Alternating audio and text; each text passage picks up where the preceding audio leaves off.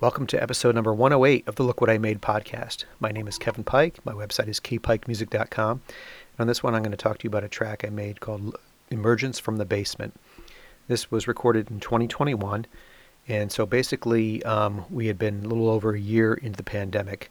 I had not recorded with anybody during that time. And at, at that point, things were looking better. And so I had my longtime collaborator, John Cochin, come over and we um, just started recording some tracks in my basement. He plays drums and bass, and on this one, it started as a drums and alto sax improvisation, free improvisation. So this is actually the very first thing we played after not having played with anybody for over a year. So after we recorded saxophone and drums, we did a track of John playing bass, and then we did a second track of John playing bass, and he liked the the second one that we um, added to it because he kind of figured out what to play with it a little bit better um, after you know second take. And then I added um, bari sax after that, and so we had the foundation for one of our tracks. This is normally how we record, where we start with a free improvisation between two instruments, either sax and bass or sax and drums, and then we just keep um, adding layers. And then after we had recorded that, I went and started adding additional layers um, on, you know, much later, like a few weeks later. And what I did is I took the alto sax part and really dissected it and added a, another alto sax part that, that, added some harmonies, some really dissonant harmonies, and then also others that were, um, you know, less dissonant. But um, but basically, I just did it in little sections. So each phrase that I had played in an improvisational manner, I added uh, lines that um, harmonized to that, um, and just did it a little chunk at a time. So I, I uh, mixed all that down and sent it to John. And, um, uh, you know, because I hadn't played with anybody for a while during the pandemic, my my drums hadn't been tuned in a long time, so they're kind of out of tune. And we found that the snare drum was picking up the every time you hit the snare drum, it was picking up the um, sound of one of the toms, which was way out of tune. So John was was uh, really bothered by that and and um, almost didn't want to release this track. But um, I was able to EQ it enough so that it sounded a little bit better and cut out that mic that had been picking up the the tom um, every time the snare drum you would hit, he would hit the snare drum. Um, but then um, uh, after that, uh, it sat for a long time as I was we were working on other tracks that we had done, and I was also working on some tracks for an album called Pandemic Tunes which had these, um, which had the original three tracks that we recorded in July of 2021, and then two additional ones that I had been working on during the pandemic that were just all me, and not with John. And um, when I uh, listened back to Pandemic Tunes towards the end, when I was getting ready to put the, the, together the whole EP, I, I got an idea um, to to add an additional part, and that was the didgeridoo. Didgeridoo is a long tube and you buzz your lips and it makes this um, airy uh, bass kind of sound because it's a since it's a long tube it gets a really low sound. And um, w- the way John had played bass he had left the um, the downbeat um, silent on the all the most of the bass lines throughout this piece. And so I experimented with adding didgeridoo on that first downbeat and it, it was kind of wild because it, the, the sound of the didgeridoo you know because the pitch is similar to bass it, it really blended in. It almost sounds like it's uh, just one instrument playing the bass line the whole way through, but it's actually a didgeridoo on beats one, and it adds a little bit of um, breath, breathy um, air sound, air quality to it, versus uh, a bass, which is obviously just plucked, an upright bass, just plucked. Um, and then so, and I actually in the very beginning of the tune, I have the didgeridoo just playing some, adding some kind of uh, effects where it's you get that real breathy sound, but then it becomes a key part of the bass line later on. So it's it's a very uh, unique thing that, that the bass line is actually two instruments. Um, but I, I, felt that it um, it really added to the, the the two themes that we have in the bass line um, for the first half of the tune and then the second half of the tune. It's a similar um, pentatonic based uh, line that the bass plays, but it, it kind of flips once it gets midway and that the bari sax that I played, I um, I did record for, throughout the uh, entire tune, but I felt that the part where I have it come in, in, in the um, final version of the tune is is where were the best parts of my playing, and it also marked the second half of the tune. It really added uh, another dimension to have bari sax behind the two altos, and uh, the bass and didgeridoo and drums. So this is called Emergence from the Basement.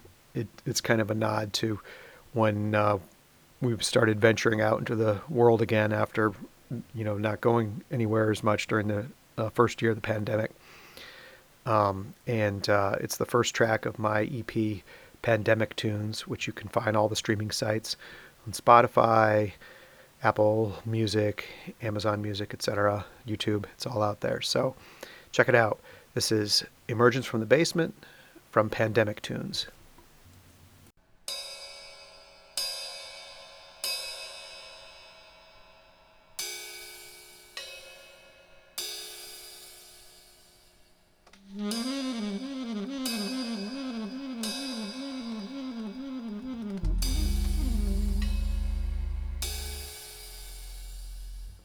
Mm-hmm.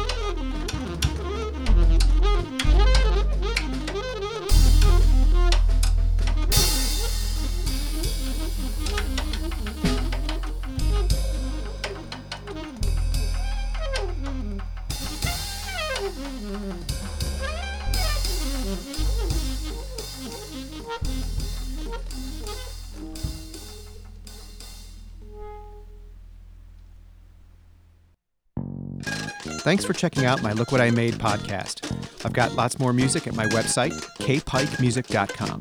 That's K P I K E M U S I C.com. Or just do a search for Kevin Pike Music and you'll find my music on YouTube, Amazon, Spotify, iTunes, and more.